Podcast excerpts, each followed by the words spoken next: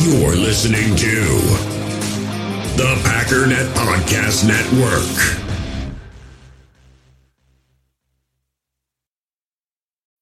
When you need mealtime inspiration, it's worth shopping Kroger, where you'll find over 30,000 mouth-watering choices that excite your inner foodie. And no matter what tasty choice you make, you'll enjoy our everyday low prices, plus extra ways to save, like digital coupons worth over $600 each week. You can also save up to $1 off per gallon at the pump with fuel points. More savings and more inspiring flavors make shopping Kroger worth it every time. Kroger, fresh for everyone. Fuel restrictions apply.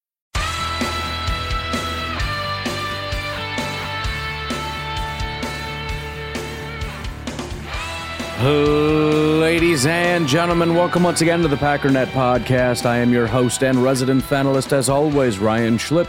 Check us out online, packernet.com. Find me on Twitter, pack underscore daddy. Well, are we going to just keep doing the same old thing over and over again? Kind of.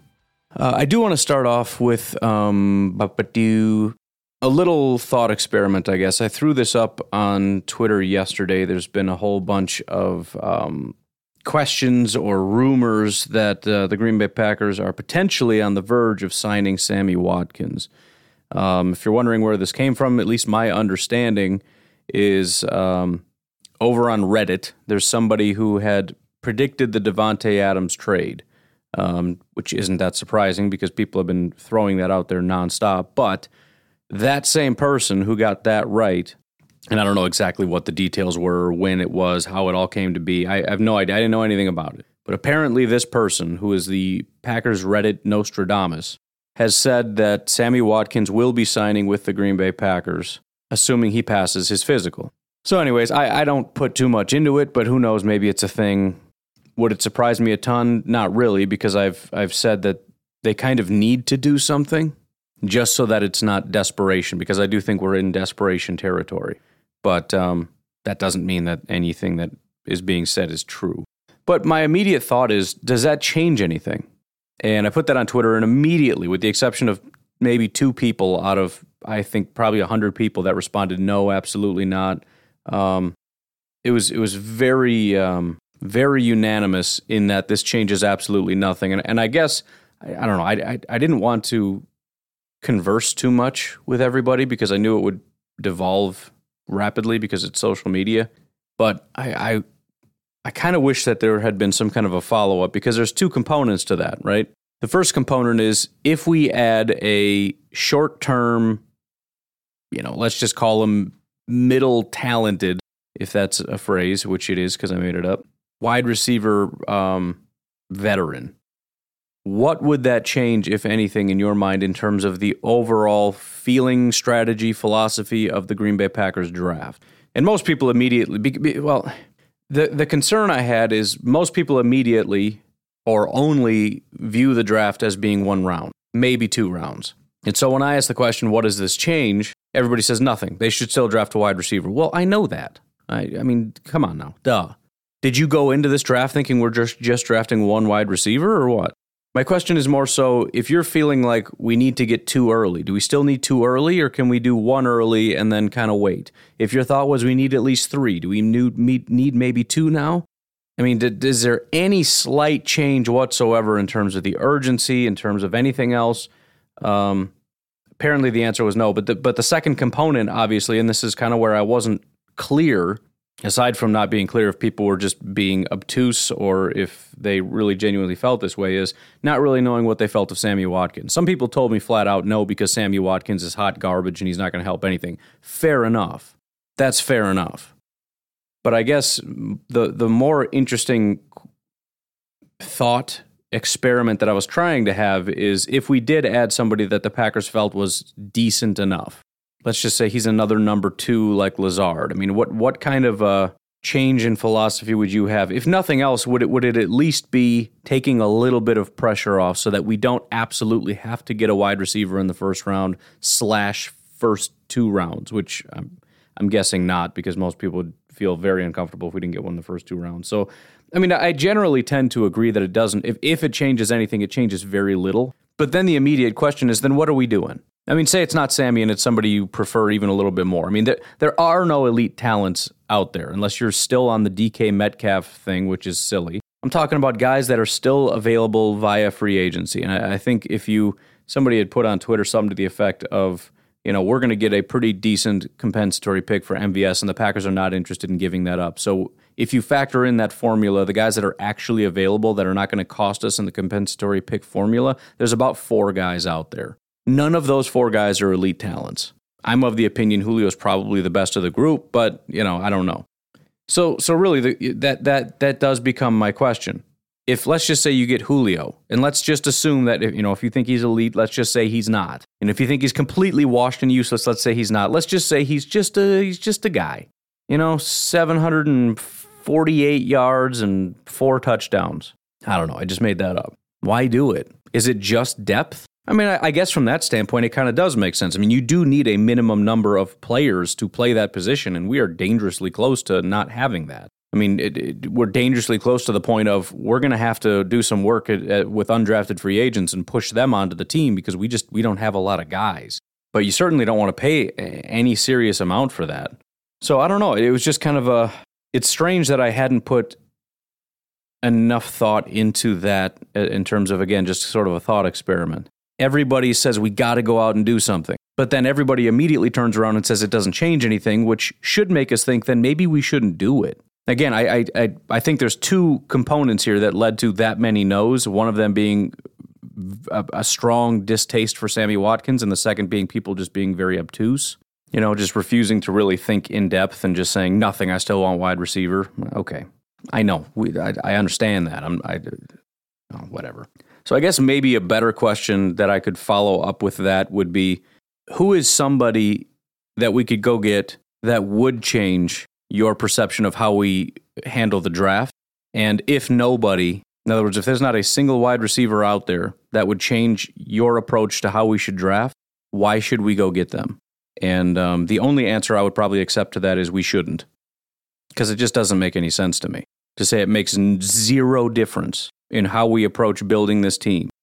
You know, because at, at the end of the day, the, the issue with the draft is and always will be the limited amount of options you have. You have seven, eight, nine, you know, in our case, I think 11 picks, but again, we're probably going to be trading several of those. So call it nine times you get to pick a player, and only half of them really have even, say, a 50% chance of being any good. If, I mean, and half is generous. Maybe half of them have like a 30% chance of being good. And so now you're talking about you know, the Packers maybe have like five ish picks, four ish picks that, you know, because you got two firsts and two seconds, which is awesome. And so if I'm going to go get it, the, the point is if I'm going to go get a wide receiver, I'm doing that so that it gives me more flexibility to be able to get the best players available, whatever position that may be, to help bolster this team because we have other needs. We have major offensive line needs. We do have wide receiver needs. We potentially could add a running back. We certainly have safety needs. That's all, folks. An additional linebacker would be fantastic. Tight end, tight end, tight end, tight end. I would love it if we had a really, really good tight end. And again, I think Packer fans massively underestimate that partially because we undervalue the position more so re- or relative to where the Packers are, and I think we overvalue our own tight ends. And this is coming from a big DeGuara fan, but the fact is, DeGuara hasn't done very much. By the way, if you haven't listened to uh, the interview JJ did with his dad, it was fantastic. We haven't seen anything from DeGuara. Uh, Tonyan is massively overrated by Packer fans, and to be honest, I think Marcedes Lewis is too. Granted, a hugely awesome dude, great leader, massively fun to watch but in comparison to some of the best tight ends and what they actually contribute to their teams, I mean, you, you could take all of our tight ends, compress them into one human being, and they wouldn't give you a fraction of what some of the top tight ends are doing for their teams. And I don't know if we've just given up as Packer fans at the prospect of maybe one day getting an elite tight end and how awesome that would be and how much Rodgers has been begging for that for, for the better part of a decade teams like the Chiefs and the 49ers and the Ravens and all these teams that have just, I mean, look at the Saints for years with Jimmy Graham. Uh, Rob Gronkowski has been in the back pocket of uh, Tom Brady forever. Drags him around like his puppy everywhere he goes. I need my Rob Gronkowski if we're going to win. I need my Robbie. What I absolutely love, love, especially in this draft class, because a lot of these guys are they're, they're like unicorns as fast as they run. You know, I remember that when I was looking at comps, I was trying to find guys that I, I thought could compare to some of the faster guys, including Tonyan. And I'm like, it's just really hard to find them. And then these, then everybody ran at the combine, and everybody turned out to be an athletic freak. And it's like, well, there's plenty of them in this draft class. That doesn't necessarily mean they're great football players, but but they have the rare blend of athleticism that a lot of the top tight ends do. So if you're going to hit on, you know, and remember, Travis Kelce, George Kittle, these were not first round picks. They're not second round picks. I think I think they were a third and fourth round selection. A lot of these guys are second, third, fourth round selections. I have a strong feeling that at least one of these tight ends, whether that be Likely, who I know ran a slow 40, but I don't think anybody believes that that was correct. Um, uh, Trey McBride, who has surprising speed, whatever.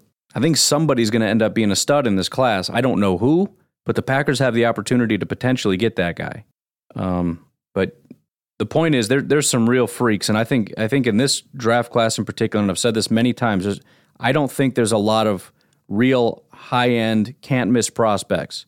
High end was the wrong word to use. It there, there's a, a never ending supply of high end, but the the high floor, can't miss, really checks all the boxes types. There's not too many of them, but the high ceiling, if they can, you know, get better at this, or if they can improve this, or if they can do this last little thing, the amount of those guys that turn out to be stars and everybody, you know, everybody pretends that they knew like, well, how could you not know? Look at look at what he did in college. Look at his measurables. Look at Yeah, I understand that. But look at the 57 other guys that had very similar measurables that didn't pan out. That's the thing. You, you, it's going to be obvious when you look at it from the future reading backwards. But it's not obvious from where we're sitting now, but it's very clear to me that some of these guys are going to turn out to be absolute stars. And I want the ability for the Packers to decide who those stars are and not be pigeonholed with, well, I think these guys are probably stars, but we got to get a wide receiver. Got to get a wide receiver. Generational talent at safety. But we got to get a wide receiver.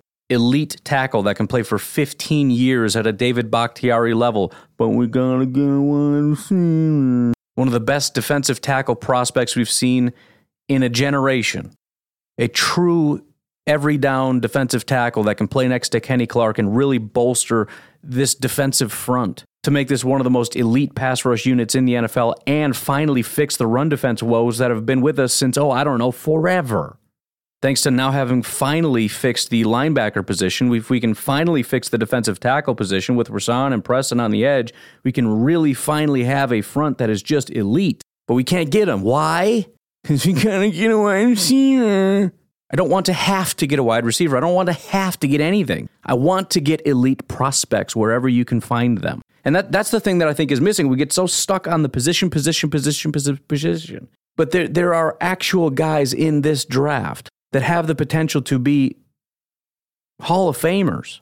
I want the Packers to find them. And it really, I mean, it doesn't matter what the position is. It doesn't matter any position. It could be corner. If you're telling me this is the next Richard Sherman. If you could see into the future and see that this is Richard Sherman, I don't give a crap who's already on our roster. This is Darrelle Revis. I don't care. We're drafting him. Now, granted, you can't see into the future, so that's probably not a very likely option. But the point I'm trying to make is much more important than just drafting wide receiver, wide receiver, which is what everybody does with the mock drafts. Well, what is the need? What is the need? What is the need? Well, I think most teams, I mean, some don't, but most teams look at best player available. Yeah, that's true. But what is the need? What is the need? What is the need? What is the need? What is the biggest need? Because that's what we're going to pick. And we might just pick both wide receivers because that's the biggest need. And they need, need, need, need, need, need, need, need, need, need, need, need, need, need. I was listening to a podcast with uh, Dane Brugler, and I forget who the guy was with, but the other guy that was there was doing a mock draft, and he was very yeah, I mean these are these are professionals. He said it took him 11 hours to do the mock draft, and by the end of it, and this is a guy I want to talk a little bit about today. Tyler Linderbaum fell out of the first round. Now, I think that's absolutely absurd. I don't think there's any chance Tyler. I mean, he's consensus big board right now is 23, so he's clearly falling down the boards. I don't think he makes it past. I don't know 15. But the point is, his rationale was, well, I just couldn't really find a good fit. You know, I mean, this team didn't really need a center, and this team doesn't really run that scheme. He has to be in a zone scheme, and, you know, it just doesn't really super fit. Dude, you get to a certain point where a guy is too talented to fall anymore. And I've had that happen with mock drafts many, many times where you look at it and go, it's not the best fit, but this guy will never, ever, ever, ever, ever be allowed to fall any further. And whether we're either taking him here or somebody is coming up and begging, please, please, please, for the love of all things holy, let me come up and get that guy because unbelievably he's still there. You can't just do mock drafts and go, mm, well, it's not the most perfect need fit, so we're not going to take that here. And while we're sitting here just staring at need, need, need, need, need, need, need, need, need, teams are looking at the next Jason Kelce saying, I don't care. I don't care. We're drafting him. Same with the Packers. And, and, and again, uh, I want to take a minute. I want to go back in our, um, our thing here because I don't think we looked at um, Mr. Jason Kelce, aka Tyler Linderbaum. Why did I skip him? Say it with me now. Need. We don't need a center, and he's a center. We don't need a center, so we're not going to draft a center because I'm an idiot too. But it was interesting that this it, it kept coming back up. I, I finalized my big board, which does need some tweaking, but I finally got it up because again, I just needed to get something in place so that I can finally start to work on um, refining all the grades. But as it stands right now, Tyler Linderbaum is my number one prospect ahead of Aidan Hutchinson. Number one, 94 overall grade. On top of that, we were having a little chat with uh, Coach Hahn. Um, he's going to be doing, if you haven't seen, he started doing some uh, videos, really, really awesome, quick breakdown videos. I wanted to put them on YouTube, but YouTube only allows me to upload 15 second videos, so that sucks. But we've been putting them over on uh, Facebook and Instagram. Uh, offensive line breakdowns. That is his specialty. He's been doing some offensive line stuff. I should talk to Sam about doing some defense. That'd be pretty cool. Sam, if you're listening, this is me officially asking you. But he's been doing some 90 second quick breakdowns of offensive prospects, just giving his thought on fit and uh, all that kind of stuff. And he was just kind of looking for some some ideas, and everybody's been throwing him tackle. And I'm like, well, what about you know, offen- interior offensive linemen? You know, we've got two of them that um, I know he's talked about that are potential guards um, that uh, potentially the Packers could pick that are guards that I already know he said he likes. And if he could do a video breakdown, that'd be awesome. And then Tyler Linderbaum came up and he just he lost his mind. I mean, he he started watching. I mean, you could just tell he's he's basically saying if if this guy makes it to 22, which he absolutely no chance he does, and I tend to agree with that. There's no way on in God's green earth the Packers pass. Zero chance. Well, we just drafted a center. So what? He's convinced that he can play guard first and foremost. But again, even if not, uh, the the absolute best comp that there is for Tyler Linderbaum is um, Jason Kelce. Yeah, but he's undersized. So is Jason Kelce. So, anyways, I'm going to take all that and uh, we're going to continue on with what we've been doing, but we're going to start with Linderbaum because, again, I'm stupid and I skipped him because, eh, probably going to be gone. And even if he's not, he's a center and we don't need a center. So, you know, we'll just skip him. No, we're not going to skip him. Because also, this is another one where what am I trying to do? And it's amazing because you can see how hard this this is to do. My goal for this year is to make sure that whoever we pick, I'm not going to be surprised and I'm not going to be upset. And I'm constantly setting myself up to fail with this. Constantly. If the Packers traded up for Tyler Linderbaum, if I hadn't spent five seconds to think about this and talk to Coach Hahn about this and really just thought through the the the thought this through fully, I would have been shocked and probably a little disappointed. Granted, I know he's a freak, but it's still like, wait, a center. Like I really thought we were going up, we are going to get, you know, Drake London or uh, da, da, da, why would you get Tyler Linderbaum? He's and uh, Packers Twitter is going to absolutely light itself on fire, and then you know I don't know what else. Probably can't do too much else when you're on fire, but it's not going to be pretty. But as I've always said, you got to understand when the Packers make a pick, especially if you're talking trading up in the first round, they see you, you, you just got to start to see their vision. And it seems like a very non-Packers thing to do, especially to trade up. Maybe if he falls to them, fine. But either way, if that does happen, what are the Packers telling you with this pick? Drake London was still available. Da-da. Okay, then Drake London is much more important position, much more valuable position, and a very talented player, and yet they still took Linderbaum. So what does that tell you about their opinion of what this guy will be? But again, we don't care about that because we don't care about Brian Gutekunst's opinion as much as we care about some rando blogger over at the Draft Network. No offense to them, but they ain't Brian Gutekunst. But again, very unlikely he even makes it this far. If you have mock drafts with him falling to or past the Packers, refine them because there's almost no chance. And if you are like, what's his name that had him falling out of the first round because he has short arms and because you can't find a, a team that needs a center, um, Good Lord. Tyler Linderbaum, who has an older brother, was born and raised in Solon, Iowa, 15 miles north of the Iowa campus. He grew up playing multiple sports and played quarterback in junior high. He attended Solon High, where he was a three year letterman on the varsity football team. Played both offense and defensive lines. Uh, earned first team All District as a sophomore with 27 and a half tackles, six tackles for a loss, four sacks. As a junior, Linderbaum was named District MVP with 44 tackles, seven tackles for a loss, three sacks, and earned first team All State honors as a center. He was named the U.S. Army All American as a senior captain and again earned first team All State as a center. On defense, Linderbaum finished with 37 tackles, three tackles for loss, two sacks in 2017 to earn district defensive MVP honors. Just rinse and repeat, man. He earned four letters in basketball. I'm sorry, I can't read baseball. I was going to say that would be surprising. And had a, a .346 batting average as a junior. Linderbaum earned three letters in wrestling. Again, I love offensive and defensive linemen that wrestle. I just, I really do. And posted a 53 and 10 record with 41 pins as a junior, finishing fifth in the state tournament and two, uh, in the 285 pound weight division. He had several bouts with Tristan Wirfs, that's interesting, and defeated his future Iowa teammate in the 2017 Class 2A regionals. That's funny. Wirfs, by the way, extremely talented football player.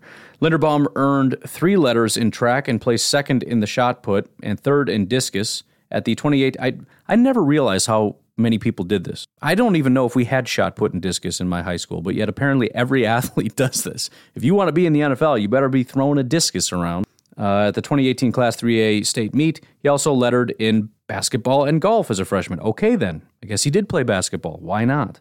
Nothing like a big white defensive tackle also just crushing it in basketball. I guess it's Iowa, so that, that checks out. That's racist. A three star recruit out of high school, Linderbaum was the number 28 defensive tackle in the 2018 recruiting class and the number two recruit out of the state of Iowa. He received his first offer from Iowa State after his junior season, followed by offers uh, Iowa and Minnesota. However, Linderbaum grew up a diehard Hawkeyes fan and committed to Iowa as a defensive tackle. After playing in two games on the defensive line in 2018, he redshirted, and head coach Kirk Ferentz requested he move to offensive line prior to the 2019 season. His father, Todd, played college athletics in Upper Iowa University. Todd's older brother, Logan, wrestled for four years at Minnesota State. Linderbaum graduated with his degree in enterprise leadership. That's not a bad situation for an offensive center, to be completely honest. The guy, he got a degree in how to be a great offensive center. That is hilarious. He elected to skip his senior season and enter the 2022 NFL Draft. Linderbaum planned to accept his invitation to the 2022 Senior Bowl, but was unable to participate due to a foot injury. 2018, two games, games played, zero started, redshirted, moved to defensive line uh, from defensive line to offensive center after the 2018 season. 2019, played and started all 13 games, honorable mention all Big Ten. 2018, played and started uh, eight games. We keep seeing that, by the way, with 2020, and it seems like he's injured a lot. If there's limited games in 2020, it was a COVID thing. Um, First team All American, sec- second team All Big Ten. 2021, 14 games played, 14 started. First team All American, first team All Big Ten, Big Ten Offensive Lineman of the Year, Rimington Award, Nation's Top Center, which is that's what that award is, and team captain. Um, the overall says Linderbaum is a center only prospect. Again, Coach Hahn very strongly disagrees with that and will struggle at times in pass protection due to his lack of strength, but he is an elite level run blocker due to his athleticism and grip strength to latch and drive. He projects as a longtime NFL starter in a zone based scheme. So, this is, and again, this is Dane Brugler, and that is the podcast I was listening to that had him fall out of the first round. So, I wouldn't be super surprised if the person that did the mock was heavily referencing Dane Brugler's draft guide because this is word for word why he said he fell out of the first round because you need to find a team that is zone based and you need to find a team that needs a center and if you can't find that he falls and again i just think he's he's too talented to uh, I, I, I don't even want to the idea of him falling out of the first is just absurd to me to be honest again i'm not pretending that my my draft guide which i've, I've been saying forever needs refinement i'm not saying that that is the, the be all end all but at the end of the day, you cannot get a 94 overall grade without just absolutely dominating every single possible metric that is available. Every metric. And my goal is to just saturate as many metrics that, that correlate to being a good player as possible to ensure that you just don't have 94 overall players because nobody's good at everything. Honestly, I, I don't want to have a draft guide that is a bunch of like 99s and 98s. That's stupid. That doesn't provide any context. And what, what you want is when you finally find a guy that's a 94, 95, 96, it's like, this is unbe freaking leavable. We have one in this draft class, and it's Tyler Linderbaum. And again, I got Coach Hahn, who is an offensive line guy who's backing me up on this, saying this guy is just, I mean, he, first of all, he will never make it to 22, but he is just an unbelievable prospect. So I'm very excited. I think he's going to be coming out with a video on that hopefully today or sometime soon. Um, again, I don't think he'll be a Packer. I mean, that's literally why I skipped even talking about him. But I think it'll be a fun video to watch, and I think it'll help us to kind of salivate. And, and at the end of the day, there's nothing wrong with adding another player to the I would kill for this guy list. Because ultimately, if you pick at 22 and 28, ideally, you have 28 guys that you just would absolutely kill for. I'm sitting at about five right now.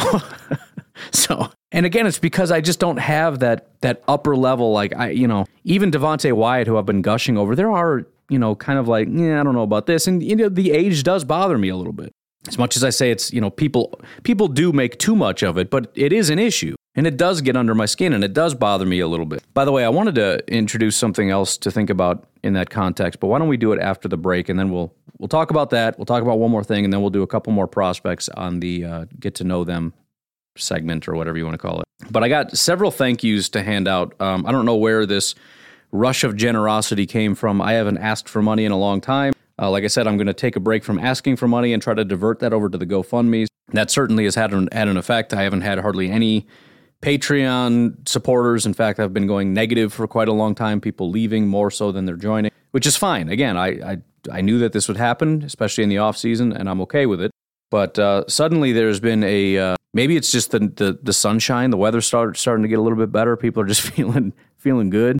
But a big shout out and thank you to um, Andrew and his wife for um, the $50 donation. It is extremely generous of you. I think I said thank you to Brian. This is from a long time ago, but thank you, uh, Brian, who jumped in on Patreon uh, on the second. I'll say thank you to Chris, but I'm thinking he may have just deleted it. Um, I got an email saying we got a new pat- uh, patron, um, Manny slash Chris, but I can't find it anywhere. So thanks for thanks if you did, and I just can't find it. But uh, either way, thank you, thank you very, very much to uh, Jim Thompson. Jim has uh, is a regular Patreon supporter, but uh, once a year does a large donation. I believe last year he donated $150, which was obviously extremely um, generous. This year he has donated $250. So, you know, the, the amount of just absolute above and beyond support for this podcast and for the efforts, um, I can't thank you guys enough for for everything you've done. But uh, also, thank you to um, Andy for throwing down $50 on both of these. Andy, who gave 50 to me, also gave 50 to both of the GoFundMe. So he helped to donate uh, to Drew's GoFundMe with his seizure service dog, donating $50. We are now nearly to $4,100. We're at 4092 So we're slowly getting to our goal there. And we are over uh, $9,100. We have $9,140 on our way to $10,000 goal. Um, again, I'm very excited about this one being very, very, very close to being done. 860 bucks away.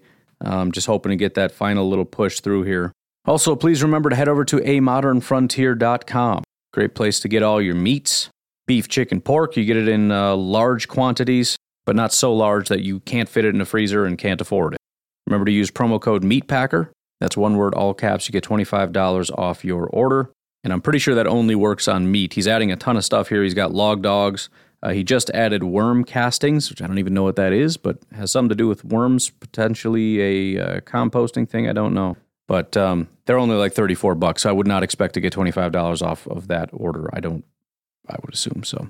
Um, anyways, we'll take a break and we'll be right back. In the hobby, it's not easy being a fan of ripping packs or repacks. We get all hyped up thinking we're going to get some high value Jordan Love card, but with zero transparency on available cards and hit rates, it's all just a shot in the dark. Until now, introducing slab packs from arenaclub.com, the only repack that provides real value, a complete view on all possible cards, and clear hit rates for each one. Now, when I buy slab packs on Arena Club, it finally feels like I know what I'm getting. And honestly, the best thing for me and my son is the fact that we're kind of novices into this. When I walk into a card shop with my son, and a card says it costs $40, kind of just taking his word for it that that's a good value. So I appreciate the transparency on grading, as well as just getting excited about seeing what you could potentially get. Right now, you can get 10% off your first purchase by going to arenaclub.com slash packdaddy. Wow, that's crazy offer. 10% off a $400 slab pack. That's 40 bucks right there. Anyways, that's arenaclub.com slash packdaddy for 10% off your first purchase. We all have smartphones, and we all know they're pretty amazing, but they also can be amazingly distracting, especially when we're around other people. So, US Cellular wants us to reset our relationship with our phones by putting down our phones for five. That's right, a company that sells phones wants us to put down our phones. And to see what we find, learn more at uscellular.com forward slash built for us. So I wanted to add something to the age discussion because one of the things that was brought up is the reason you don't want a 24 year old is because if you get them in the first round and they have a uh, first year option or a fifth year option, excuse me, you're talking about a 29 year old that you're looking to give that first big contract to, and that kind of sucks. Here's not really my issue with that because I get it, but I think it's kind of a narrow view of things because it depends on the position, doesn't it? I mean, if you're talking about a 29 year old quarterback, it's not that big of a deal because you assume he's got at least 10 more years in him, right? I mean, quarterbacks can play for a long time. I mean, offensive line, um, quarterback, obviously punter kicker, which you're not going to take in the first round anyways, but age generally doesn't matter all that much. On the flip side, though, running back, if you assume, as I've said for many years, that 27 years old is kind of peak for a running back, if you take a 22 year old in the first round, you you get their fifth year option when they're ready to um, to fall off. In fact, even if it's not in the first round, a 22 year old running back is 26 years old when they're looking to get that first contract. They're basically at about their peak. And so if you offer them a four year contract, that's just bad business. I mean, assuming they're really good and they want like a really big contract. If they're, you know, mediocre and you're paying them a mediocre contract, then fine, whatever, we can deal with it. But the point is, you can't really justify ever taking at any age a running back in the first round. But if you're talking about a position where age isn't as much as of a factor, and I, I'm not going to pretend to know exactly the lifespan of things. And you know, even you could look at um, you know offensive line. I'm sure it's different based on position. Uh, you got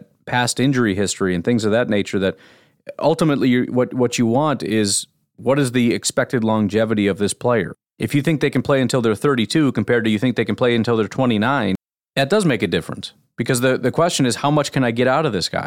But if, if that's the only thing that matters, and again, we're just talking about age, then we shouldn't be drafting running backs, period, or any other position that just doesn't really stick around very long. You know, we, we can draft a safety, but I don't know about defensive tackle. You know, they, they kind of get banged up pretty good. And at that size, you know, I mean, I don't know how offensive tackles do it at their size. You got some of these guys that are 37 years old still hanging. Maybe it's because it's just the, you know, the limited mobility, so it doesn't really, I don't know. I don't know. Um, you know, wide receiver. Not a lot of really talented 33 year old wide receivers out there. They kind of hit that 30 year old mark, and it's like, eh, start dipping a little bit. I mean, we'll see what Davante does, but it's hard to find guys. You know, Julio Jones, he got to 30 and it started to fall off pretty quick. And there's there's always going to be outliers. There's always going to be guys that you know you got the uh, the heck is that running back's name? Whatever. I can't. You you know who I'm talking about? The longtime 49er. I think he went to Buffalo played until he was you know in his 30s and playing well. I mean, it, it, potentially even getting better because his his his ability to play the game mentally really took a step. Why can I not think of his name? I can't get like Greg and Fred out of my head. Whatever, you know who I'm talking about. But you know, I mean, if if we want to have that discussion, that's fine. But let's really have the discussion because at its core, what are we saying? You don't want to draft a 24 year old because you care about longevity. Okay, then let's talk about longevity, not just age, as a static thing. We got to factor in injuries. We got to factor in current age. We got to factor in expected age before they fall off. Right? Because if you if you want to know how many years they're going to be here, I got to know where the end is. If they can play until they're 50, who cares if they're 25, 27, 29? If they're going to play until they're 28, then I shouldn't be taking anyone older than like 21. You know, I mean, depending on again, what what what what do we want? What do we expect out of these guys? And even then, again, we should just be taking quarterbacks because that's the most important. I mean, it's the most important position, and you're not going to beat it as far as longevity goes, except for the fact that that's silly because that's not the only factor. And we do take running backs knowing that they have a shorter shelf life, and we really don't have a problem with it. So again, I'm fine with the discussion, but let's let's have a more intelligent discussion surrounding it. What exactly at its core are we asking, and, and what do we do with that information? If Devonte Wyatt is 24, how long do we think he's going to play? Defensive tackle. I mean, what, what, what 32, 26, 27, 28, 29, 30, 31, 32, seven years. That doesn't work. Needs to be what, eight or nine? How many years do you want? What is the minimum amount of years that you expect from from a from a first round draft prospect? I don't know. That's that's what I'm saying though. But but but again, let's be let's really think it through if we really want to take a hard stance on something. What is the expectation? What do we want? What do you want that you can't get from him because he's 24? I'm not again, I'm not opposed to it. I just I just want more information. Let's let's dig a little deeper into the discussion. Um, one final thing I wanted to talk about it was actually kind of cool for a couple of reasons. I mean, we, we kind of had something similar to this last year, but it was it was just cool because it's a very similar story to mine. If you've been listening a while, you've heard my story about how I became a Green Bay Packers fan. I was born and raised in Illinois, but I became a Packer fan because my dad's family is from Wisconsin. He is from Wisconsin. He moved down to Illinois to get a job here, but he always raised me, I, as I phrase it, he raised me right. He raised me to be a Packer fan, so that's how I became a Packer fan. I just I've always been you know, since I was little. Grew up in Illinois, but we watched the Packers in my house and didn't like the Bears, et cetera, et cetera. Well, JJ sent me this clip that's been making the rounds, and on the off chance you haven't seen it, I wanted to play it for you. This is wide receiver Alec Pierce. Um, this is the guy that I mentioned who has drawn comparisons to Jordy Nelson. He's a taller receiver. He has surprising speed down the sideline. Um, potential second round pick, which fits that narrative. Obviously, tall, lanky, white dude. But again, if you just go watch him play, I mean, he just reminds you of Jordy the way that he plays. But here he is doing an interview with uh, Chris Sims. So, you all Chicago sports? I mean, who we rooting for in baseball? And uh, are you a Bears fan too? I was a Cubs fan, and then I was actually grew up a Packers fan. What? My what? Dad, what the yeah. hell is wrong with you? my uh, my dad's family, they're from Wisconsin, so they, they kind of raised me on football, and they got me up to Lambeau early. Okay. And I was just kind of always a Packers fan since. All right. So it's funny because Chris Sims, who obviously sits across from um, the psycho rabid Vikings anti Packers fan, is clearly anti Packers as well. I mean, you know, maybe he's just making that comment because the guy's from Chicago. How dare you be a Packers fan? But there very there there very clearly seems to be an anti Packers bias. I think in the media in general because they've spent so much time attacking the Packers, and so Packers fans have been just vicious in response to media members. So I, I think in general there there's becoming sort of this Packer fans versus the media dynamic that's taking place, but especially with uh, Chris Sims and, and what's his nuts over there. I mean, what's his face? But I just thought that was kind of cool, and especially again when you when you start drawing Jordy Nelson comps. I mean, this is this is a kid who grew up again. I mean, it's just it's it's something I can d- identify with. He grew up in Glen Ellyn, Illinois. Um, which is extremely close to where I grew up. Um, I mean, it's just, I mean, it's directly south. Um, I grew up in a couple different neighborhoods in the area, but the closest would be Roselle. I mean, it is directly south, 16 minutes. Um, so, I mean, we were very close to each other growing up. And so, but, but, but again, the idea that he grew up in Illinois, Packer fan, you know, taking a lot of the same guff I was. You know, you go to school with your Packers backpack and your Packers coat, taking guff from your teachers and your and all this stuff. But also, you, you got to assume he grew up a Jordy Nelson fan. So for him to be able to um, get to this level as a Packer fan and draw comps to Jordy Nelson, that's got to feel cool. But the other really cool thing, obviously, is you know it's it's cool to have a prospect that loves the Packers and wants to be a Packer. And last year, that guy was Amari Rodgers. He ended up being a Packer, and so um, it would be. I mean, it, if you haven't, uh, like I said before, if you if you are not an Alec Pierce fan, it's probably because you haven't watched Alec Pierce, and I don't mean that from a condescending go watch the tape standpoint, but just from you're going to feel a sense of nostalgia because it feels like you're watching Jordy Nelson.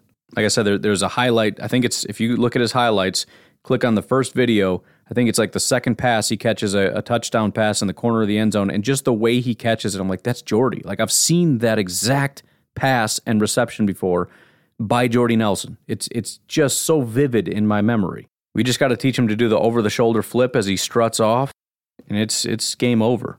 So definitely all in on Alec Pierce, man. I'm a big fan of his um, for every reason now. I mean, on top of just being a good football player and liking what I saw when I watched him, um, the fact that he reminds me of Jordy, the fact that I think he could be a great fit for what we need a true X receiver, but also has a good amount of speed and has that Jordy. You know, the he. I mean, he's he's got everything. I mean, it's as much, for every reason we like Drake London. He's like that. You can call him a discount Drake London, but I think he's faster than Drake London too. So there's that. But then, you know, it's just like I said, there, there's a, and I forget who it was. There's a prospect that went to my high school, which is shocking, uh, Lake Park in Roselle. Then you got Alec Pierce, who grew up in Glen Ellyn, just 15 minutes south of where I lived, who grew up a Packers fan. So it's that's pretty cool. So it's it's it's it's cool because you can kind of identify him with a little bit, and it just helps me to realize, you know, because I don't know, I, I, whenever I see these prospects, they just seem like otherworldly to me, like they just had such massively different lives. It's like no, they didn't, man. They they they grew up in just random towns doing stuff. I mean, he just happened to be, you know, obviously had a different high school life than I did, being a star football player and all that stuff. But I had a different experience. But still, man, I mean, it's just it's just people, you know, growing up in in towns, going to random high schools, and had the same dork friends, doing the same dumb stuff. Just kind of provides a cool cool picture, I guess, for me. Anyways, let's continue on with uh, some of these here prospects. We did make it through the top 32. Um, we did skip a few, but obviously we got most of them. Um, next up, though, number 33 on the consensus big board. I'm trying not to hit refresh, and I hope it doesn't do it normally because then my list is all mixed up and I'm going to miss somebody. But Boye Mafe is listed as the number 33 overall prospect. He's been climbing quite a bit. He was sort of a mid to late second round guy. Um, and he is probably because he keeps getting mocked to the Packers at 28 is just driving him straight up. But uh, very, very popular pick, uh, especially amongst Packer fans. I mean, they, they've really endeared themselves to him. But um, Boye Mafe, Boye is a nickname, by the way. His full name is Adeboye or Adeboye. I don't know. Youngest of six children, born and raised in Golden Valley, which is a western suburb of Minneapolis.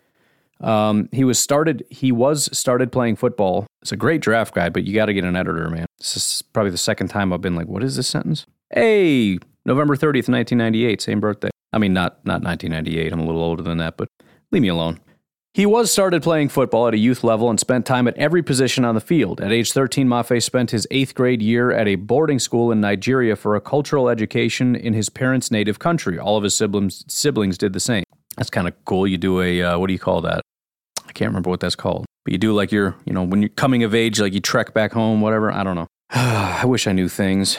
He returned to the U.S. about five inches taller and enrolled at Hopkins High, where he was a three sport athlete. As a junior, Mafe recorded 40 tackles, three tackles for a loss, one sack as a defensive end. 2016 second team All State honors as a senior with 78 tackles, 10 tackles for a loss, four sacks. Mafe also lettered in basketball and track and set personal best, again, persona best. There's an L there. Come on, dude personal bests of 11.48 in the 100 meters, 23.32 in the 200 meters, uh, whatever, shot put, high jump, triple jump. I don't even know how to read the numbers properly, so I'm not even going to try. 49 feet, six and a half inches in the shot put. Is that what we're dealing with? whatever. A three star recruit out of high school, Mafe was the number 78 weak side defender, uh, defensive end in the 2017 recruiting class, number six recruit out of the state of Minnesota. He received three FCS offers North Dakota, Northern Iowa, South Dakota State, and three FBS offers uh, Minnesota, Rutgers, and Wyoming. Mafe continued to his hometown Gophers, committed. Between his errors and Mike not being able to read, this is brutal to listen to, and I apologize. Mafe committed to his hometown Gophers over Rutgers and became part of PJ Fleck's inaugural recruiting class at Minnesota. His mother, Bola, passed away from pancreatic cancer on Mother's Day, May 2018. That's horrible. His father, uh, Wale, and Bola were born and raised in Yorubaland, Yorubaland, in southwest Nigeria and moved to the United States in the 1970s. His older brother Dami was a running back in, uh, at Division II Minnesota State Mankato.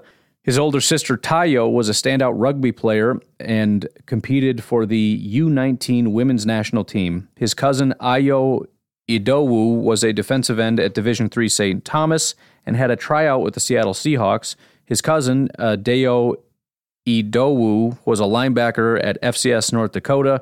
Mafe graduated with a degree in marketing education and is working towards his MBA in fitness and fitness administration. He accepted his invitation to the 2022 Senior Bowl. You know, I got to be honest, I, I am really impressed with, and I guess I shouldn't be surprised. I mean, I, I guess in my mind, I, I envisioned a lot of people that are mostly just genetic freak.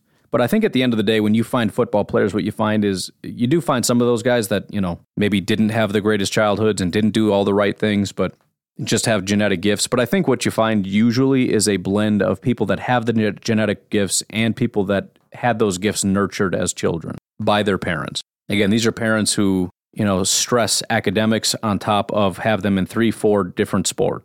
Maybe it's the kids that want to do it, but I, I really think it's the parents again just nurturing all of these these skills and and really just pushing. And you, you also have things like you're going to go back for a cultural enrich, uh, enriching journey back to our native homeland for like a year. You know, you've got uh, who was the other guy that uh, went from Scotland. He's from Africa, moved to Scotland, and then went without his family, got sent to the United States for you know to a private school. I think it was Ojabo that had that, but um, yeah, a lot of really impressive people who are just they're just from a different cloth, not just their DNA, which is a big part of it. Again, is all his brothers and cousins and everything else are are this way, but the the, the discipline instilled by their parents, the hard work ethic that's instilled by their parents, that that seems to be a very big part of this, and more so than I, I guess I was expecting. I don't know why I wasn't expecting this many, but I mean, every single person played four, five, six sports. I mean, academics is kind of not as big of a, a thing that I'm noticing but it is still for a lot of these guys. I mean, they take that very seriously as well. You know, getting their MBAs and et cetera, et cetera. So, um, kind of skipping around a little bit. 2020, uh, he didn't start in. So he redshirted 2017. Didn't start at all in 2018 or 19, although he played a bunch. 2020, six games started four. Honorable mention, all Big Ten. Led team in tackles for a loss, sacks, and, and forced fumbles. 2021, 13 games only started nine. Third team All Big Ten. Led the team in tackles for a loss and sacks. So he doesn't really have um, incredible stats uh, to go off of in terms of college. So he must just have fantastic tape. But um, six foot three, 261. He was 257 at his pro day. So I don't know if he was bulking up for the combine and kind of lost a little bit of that. I'm not really sure. By the way, 23.4 years old. I don't know if that's, I don't know how people feel about that. Overall, Mafe isn't yet the sum of his parts and requires further schooling as a run defender, but he can get after the passer with natural explosion in his lower body, hips, and hands. He projects as a sub package NFL rusher with starting potential as he continues to be coached up. Second round, number 48 overall. Next up, we've got Lewis Cine out of Georgia, 22 years old, six foot two, about 200 pounds. He was 199 at his combine, combine 202 at the pro day, 437 40. So another guy with just absolute, bl- just blinding speed. Uh, Lewis Cine was born in Haiti and grew up playing soccer. the other thing that's kind of cool is how many people were born outside of the country. I mean, it's it's a large number, which I guess kind of goes hand in hand with sort of the discipline thing. I feel like in America we're very we're very into just like letting the kids do whatever they want, which of course no kid wants discipline, so I guess they don't get any because they don't feel like it. It's like Big Daddy. Like we didn't grow up watching Big Daddy and just go, oh, so letting kids do what they want is a bad idea. Anyways, Lewis Cine was born in Haiti, grew up playing soccer. His mother, Beatrice Seed, who now lives in Chile, has never been to the United States, was 16 years old when she gave birth to him, which is why he wears number 16. Wow, that's interesting. At age four, Cine relocated to the United States for better opportunities, moving in with his family in Florida. After several years of splitting his time between Haiti and Florida, he moved to Everett, uh, Massachusetts, five miles north of Boston, to live with his father in middle school. Sorry, that was confusing. He was introduced to football in the second grade, but he didn't start playing organized football until he arrived to Everett, a small football focused city. Cine enrolled at Everett High, where he lettered as a freshman defensive back. As a junior, he led Everett to 12 0 record in the uh, 2017 state championship. Cine was named in 2017 Massachusetts Defensive Player of the Year with 65 tackles, two interceptions, one blocked field goal, and one blocked punt. Um, for his final prep season, he transferred to the Dallas area to live with his uncle and enrolled in Trinity Christian, a private school in Cedar Hill. Cine led Trinity Christian to a 14 0 record and the 2018 state championship, finishing his senior year with 85 tackles, 13 tackles for a loss, two interceptions, and a fumble recovery touchdown. Cine learned from Deion Sanders, who was an assistant coach at Trinity Christian. That's a heck of a nugget. Cine also lettered in track at Everett with personal bests of 6.94 in the 55 meters, 11.7 in the 100 meters, and 16.35 in the 110 meter hurdles. And again, I don't know if you guys are enjoying this, but I'm loving this so much. I mean, just these little insights have, are making me really like these guys just seeing what they've been through, seeing what they've gone through, the the journey they've been on, how hard they've worked. I mean, for this guy, I mean, look at the hoops he's jumping through to better himself. Moving in with different family members to different cities at different times to nurture certain parts of their their being and who they are. And then to to work with with Deion Sanders to to hone his craft. I mean, not that that was the intention, but just incredible. A four star recruit out of high school, Cine was the number three safety in the 2019 recruiting class behind Daxton Hill and Jordan Battle. Jordan Battle, by the way. Jordan frickin' Battle, by the way, dude. I, I just put together my 2023 uh, big board, which again, I did all the work. So really all I have to do is plug and play names. And so I took the entire list of 2023 prospects. I have an, a fully built out 2023 big board, by the way. It's, it's done because it was literally just copy and paste the names. Does need some refinement and whatever, but Um, Jordan Battle is, I think he's the highest graded uh, guy I have on that entire big board. He is something else, man. But, anyways, and the number seven recruit in the state of Texas. He finished with 36 scholarship offers and was recruited hard by several of the top programs in the country. Cine whittled his list to Florida, Georgia, Michigan, Penn State, and Texas, committing to Mel Tucker, then the Bulldogs defensive coordinator, in October 2018. His daughter Bella is five and lives with his grandmother. Cine elected to skip his final season of eligibility and enter the 2022 NFL draft. It's an interesting note. Not a lot of 22 year olds with a five year old kid. Usually that's a that's a positive, right? Because it kids mature you, right? I mean, leaving aside what other complications there may be, when you have a child, usually it uh, helps to heal some of the immaturities that surround being 22 years old, and you have somebody else that you're working for that you're that your you know your missions change. You know, it's less about I'm going to get the Bentley and and all the other stuff, and more about I'm going to provide for my kids and all that kind of stuff. Um, played three years. 2019 didn't do a ton. 2020 played 10, started 10. 2021 played 15, started 15. Third team All American, second team All SEC, defensive MVP of CFP title game. Led the team in tackles and pass deflections. Overall summary: Cine lacks ideal size by NFL stand. Does he? 6'2", 200 pounds? No, he doesn't. What are you talking about? How is that? Since when? 6'1", 200 pounds is every every safety in the history of the universe. This guy's 6'2", 190. I don't I don't know what you're talking about. Anyways, Cine lacks ideal size by NFL standards and has marginal ball skills, but he is an error versus eh, oh my goodness. He is an enforcer versus the run with athleticism and coverage to make plays. He's an ascending talent with NFL starting skills similar to Xavier McKinney as a prospect, first and second round grade, number 33 overall, which is exactly, uh, almost exactly where he lands on the consensus board. Um, I think we got time for maybe one more. I'm going to skip Matt Corral and Breece Hall. Of course, it's entirely possible they take a running back, but I'm going to say probably not. I'm going to skip Desmond Ridder for the same reason. Quarterback. I'm also going to skip McCreary, the cornerback. And we'll do Bernhard Raimann, which should be a pretty interesting story as well. The offensive tackle. Again, a lot of people don't really like him because of his age, because of Central Michigan, but you're looking at an offensive tackle that's extremely talented, by the way, on my board, which probably doesn't factor in where you went to school quite enough, but very, very high on my board. He might be like, I don't know, he's one of the top tackles for sure. He actually, he, I think Bernhard Raimann kind of has a similar situation with Christian Watson where everybody acknowledges the guy's a freak, but it's like, yeah, but he went to Central Michigan. So we're kind of just writing that off. And then you factor in the 24.6 years old, and everybody mostly has just written the guy off. But, um, you know, at the end of the day, w- what actually is the guy? Um, six foot six, 303 pounds. He was 307 at his pro day, ran a 50540, a um, bunch of other stuff.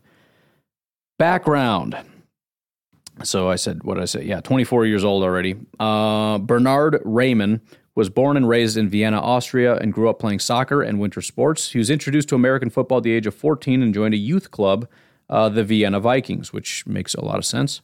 He joined as a wide receiver, which is where he fell in love with the sport. Raimann had always planned to do a foreign exchange year in high school, uh, and football led him to the United States. At age 17, he was placed with the Ferris family in Delton, Michigan, and spent his junior year at Delton Kellogg High, a small Division 7 program. Raimann was underutilized as a wide receiver in a wing T offense. That's hilarious. They're running the wing T out there. it's pretty hardcore, man. But he was productive as a blocker and helped the team to its first playoff uh, appearance since 2001. He also lettered in wrestling and track in high school. A two star tight end recruit out of high school, Raimann was the 122nd ranked tight end in the country and the number 58 recruit out of the state of Michigan. He only played one season of high school football in the United States before returning to Austria for his senior year. But Raimann was noticed at local recruiting camps by playing seven on seven uh, with Michigan Elite in the Detroit area. He received offers from Eastern Michigan and Central Michigan and commit, committed to CMU as a tight end. Um, his host father, Rollie Ferris, played offensive line at Central Michigan and Rollie's son, Tyden Ferris, just completed his redshirt season as the starting guard for the Chippewas. Upon his high school graduation, Raimann had a uh, had to fulfill his six month military service obligation in Austria and officially gray shirted during his 2017 season. He enrolled at Central Michigan in January 2018 and spent two seasons at tight end during spring ball in March 2020. The coaches asked the 245 pound Raimann to practice with the offensive line, and he loved it. However, after only two full practices at his new position, the pandemic shut down the program, and he was forced to make the transition largely on his own time. This guy's, I mean, no, we'll, we'll finish and then talk about it, but when the 2020 season was reinstated, Raimann was 290 pounds and was the Chippewa's new starting left tackle. He graduated with a double major in actuarial science and statistics uh, and a 3.8 GPA, which isn't the highest in the world, I guess, but that's pretty high, and that is a really tough, really tough thing. Raimann opted out of Central Michigan's bowl game and accepted his invitation to the 2022 Senior Bowl. So, um, there's a lot to be impressed with here. I mean, the fact that he went to Central Mission, you got to understand it's it's not even necessarily because he's a terrible football player. This is a guy who again, he never really played football. He didn't get to the United States until he was 17 years old, and even then it's like, well, you get to play a little bit, but you're going to be a wide receiver. Well, okay. But it's not really great for him. And, and, and it was in an offense that really didn't pass the ball very much. And then they moved him to tight end where he was utilized a little bit more. And then finally, they wanted to switch him to offensive line, which he liked. But the pandemic, and we're talking pandemic 2020. At 2020 is when the first time anyone's like, you should play offensive line, but they didn't get a chance to teach him how to be an offensive lineman or anything. So he had to learn it by himself and pack on weight on his own. But he's so passionate about this sport. He loves the game so freaking much that he did it all on his own and spent basically one year I mean, he did do 2020, but there were only six games. So he spent a total of 18 games in his entire life playing offensive line. 18 times basically in his life playing snaps as a tackle. And they're talking about him as a potential second round pick. I mean, you, you got to understand the, the, the, the issues, but also the positives here, right? It's hard to find people with this much passion for the game. Um, I mean, the negatives are, are, are obvious, just the fact that there's nothing to go off of. I mean, you're looking at literally just 18 snaps of Central Michigan tape. That's all you have to go on. Um, aside from just a guy that's built for this sport, he was meant for this sport, and he loves it with an absolute undying passion.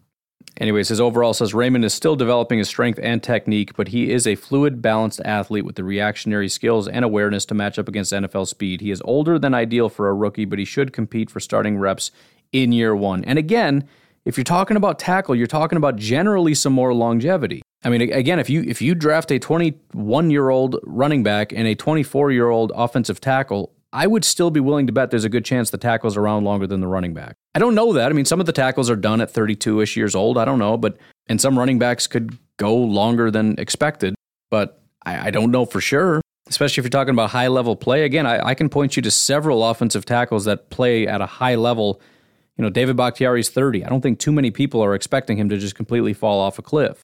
And there are plenty of, of tackles that, you know, 32, 33, 34, 35, 36, 37. They're still playing. They're still killing it. There was a guy not too long ago, 39 years old, still out there, just still playing, still contributing. Jason Peters, I think, played at 39 years old.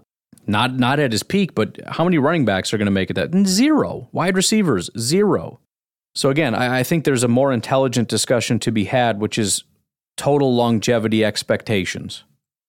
Can you get 10 years out of them? Can you get 10 years out of a 21 year old running back? Probably not. Can you get 10 years out of a, out of a offensive tackle that's 24? Maybe maybe you could throw that in the same camp, but I, I would say it's probably similar.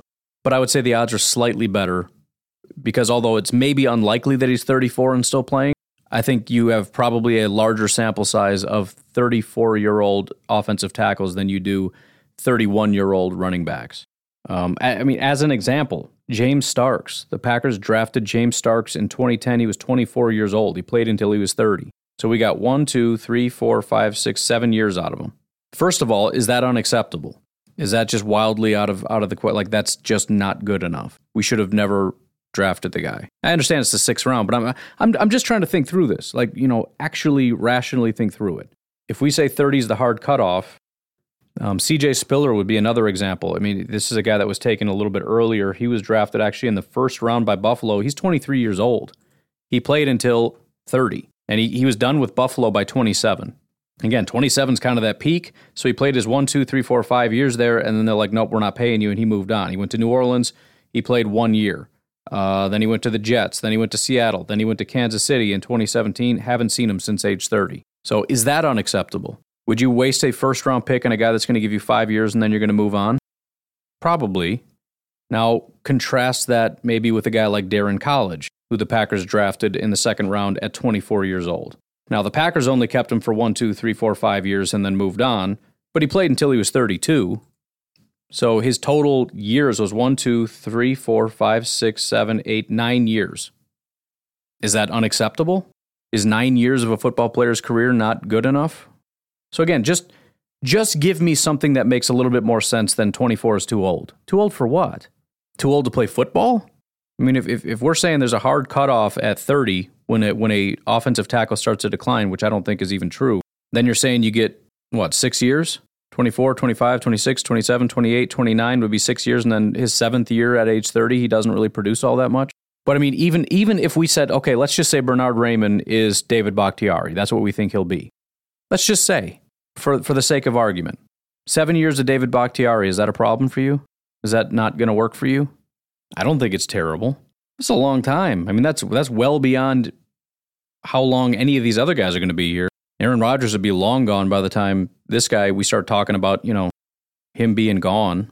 I don't know. I, I again, let's just um, I'm fine with the discussion, but let's refine it a little bit and into a way that kind of makes some more sense. And you know, the ultimate example is going to be quarterback. Now, I, I don't have like old quarterback examples, but for example, a couple guys that are a little bit older, 23 years old, Joe Flacco and Matt Ryan. Dude, do you know how long these guys? You know how long Matt Ryan's been in the NFL? You could have drafted him at 27 and he would still be fine.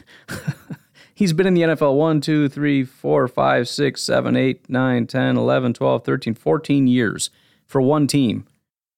Whether you draft him at 21 or 24, who friggin' cares? Right? So again, let's just let's just add that to the equation. Overall longevity, not age, overall longevity. If you're 21 and have have an injury history and we don't think you're going to make it to 30 because of because you're so banged up, that should that should be the same exact thing in our minds as a 24 year old that's healthy, right? Because your your lifespan is shortened, and ultimately, all I care about is your lifespan. How long do I realistically think you can play at a high level? And then beyond that, how long do I think you can play? Period. You know, maybe it's not a high level, but you can still contribute. How long? You can give me six years of high level play, maybe another two to three years of of kind of fill in before we let you walk. That's a lot of time, man. That's not a bad career. And again, regardless of age, if I think you've got three, four years of high level play, whether you're 21 and injury riddled or, or 24 and just old, that's a problem. But again, it's not the age. Don't get caught up on the age, it's the longevity. That's the question. So think to yourself, how long realistically do I think this guy can contribute as a high level player, and is that a problem for me? So for Devonte Wyatt, he's 24.